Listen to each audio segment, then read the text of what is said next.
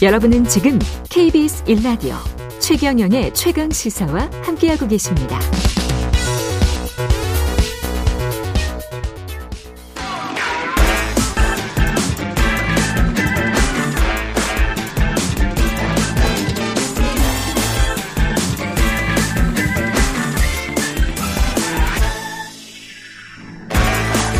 네, 최경영의 최강시사 한 번 더 뉴스 시간입니다. 오늘은 오마이뉴스 과구신 기자와 함께합니다. 안녕하십니까? 네, 안녕하세요.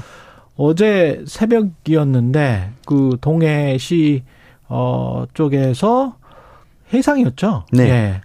지진이 발생했는데 그 별다른 피해는 없었습니까? 네, 다행히도 예. 별다른 피해는 보고되지 않았습니다. 음. 어제 오전 6시 27분이었고요. 예. 강원도 동해시 북동쪽 52km 떨어진 해역에서 예. 규모 4.5 지진이 발생을 했습니다. 진원의 깊이는 32km로 이제 한반도 평균보다 조금 깊은 편이었고요. 음. 어, 발생 10초 뒤에 지진 관측망에 탐지가 됐고 관측 6초 후에 지진 속보가 나왔는데요. 어, 그러면은 이제 땅에서는 얼마나 느꼈냐 봤을 때 강원과 경북에서는 3 정도 실내나 건물 위층의 사람이 현저히 느끼고 정차 한 차가 흔들리는 정도였고요. 예. 충북에서는 이 조용한 곳에 있거나 건물 위층에 소수의 사람이 느끼는 정도의 진동이 있었습니다. 음. 어, 신고 건수는 18건이 들어왔지만 피해 신고는 없었고요. 원자력 안전위원회에서도 혹시나 해서 긴급 안전 점검이 나섰지만 별다른 특이 사항은 없었다고 합니다. 이게 그래도 꽤 규모가 컸, 큰 거죠. 네, 그러니까 좀 멀리서 발생을 했기 때문에 이제 예. 크게 느껴지진 않았지만 진도만 놓고 봤을 때는 상당히 좀 높은 편입니다. 어쨌든 올해 지금 이렇게 지진이 많이 발생을 하고 있는데 규모 2.0 이상이 벌써 44번째고요. 음. 규모가 4.0을 넘는 것은 이번이 처음이었습니다. 한반도와 주변에서 이렇게 4.5 이상 지진이 발생한 거는 2021년 12월 제주도 인근에서 4.9 지진이 발생한 지 1년 5개월 만에 한 거고요. 그러니까 이 지진 요거 자체만의 문제가 아니라 최근 이 해역에서 연속해서 지진들이 발생을 하고 있다고 합니다. 예. 그래서 지금 동해에서 지난달 23일부터 이번까지 2.0 미만의 미소한 지진들이 35차례나 있었다고 하고요. 이렇게 연속 지진이 계속 발생을 하긴 했는데 정확히 어느 단층에서 지금 발생을 한 건지 찾아내긴 좀 어려운 상황이라고 합니다.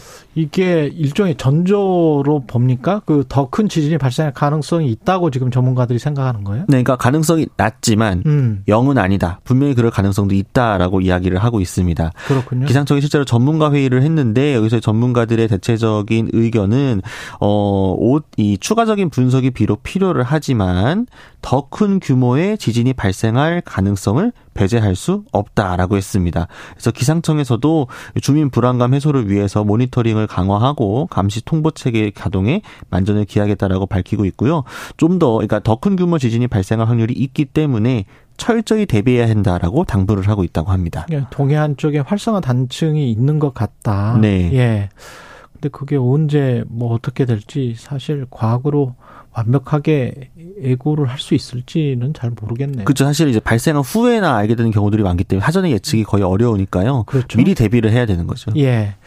그리고 외신에서 AI를 통해서 기고문을 실은 아일랜드 신문이 있었습니까?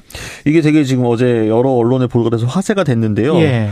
DPA 현지 통신에 따르, 따르면요. 아일랜드 음. 일간지 아이리시 타임스가 지난 11일에 아일랜드 여성들이 이제 인조 태닝, 그러니까 음. 선태닝이나 이제 실제 태닝기 들어간 이런 태닝을 하는 거는 문제다라는 식의 독자 기고문이 게재가 됐다고 합니다. 예. 그래서 아일랜드 여성들이 가짜 태닝, 그러니까 백인들이 태닝을 하는 거는 선천적으로 어두운 피부를 가진 사람들을 일종의 조롱하는 행위다. 이게 미용적으로 선택하는 것이 아니라 예. 결국 색소가 있는 사람들에게 문화적 전용하는 것도 물씨나 이게 일종의 이제 페티시즘이다 이렇게 비판을 하는 글이었고 예. 온라인에서 상당히 화제가 됐다고 합니다. 그래서 음. 이 사람의 뭐 얼굴이랑 사진들도 이름이 공개가 됐었는데 근데 이 사람이 과연 실존하는 인물인가가 기고문이 실린 다음 날에 의문이 제기가 된 겁니다. 얼굴 사진이 공개가 됐는데 네, 그러니까 뭐였냐면요. 그러니까 이 사람의 이름으로 된 트위터 계정이 로봇의 미디어 침투에 관한 아이리시 타임즈에 실렸던 옛날 기사를 끌어올려서 리트윗을 하면서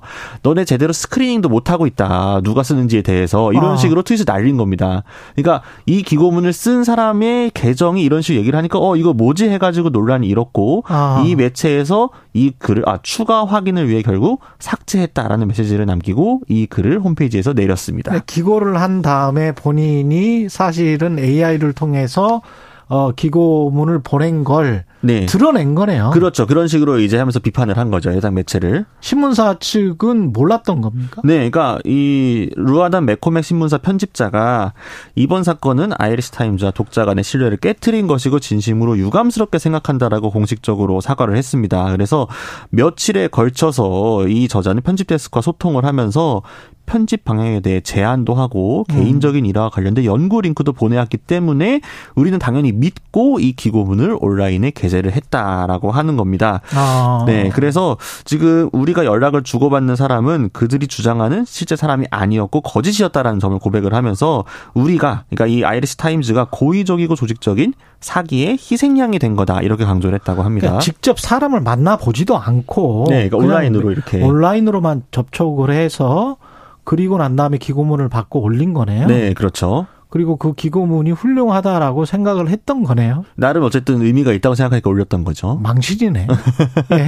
엄청 망신인데. 네, 그렇죠. 예. 스크리닝 실패한 거니까요. 예. 근데 보낸 사람들은 왜 이런 일을 꾸민 겁니까?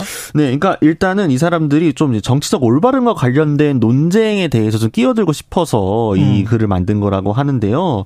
그러니까 이 실제 이 사람은 본인이 아일랜드인이고 대학생이라고 했습니다.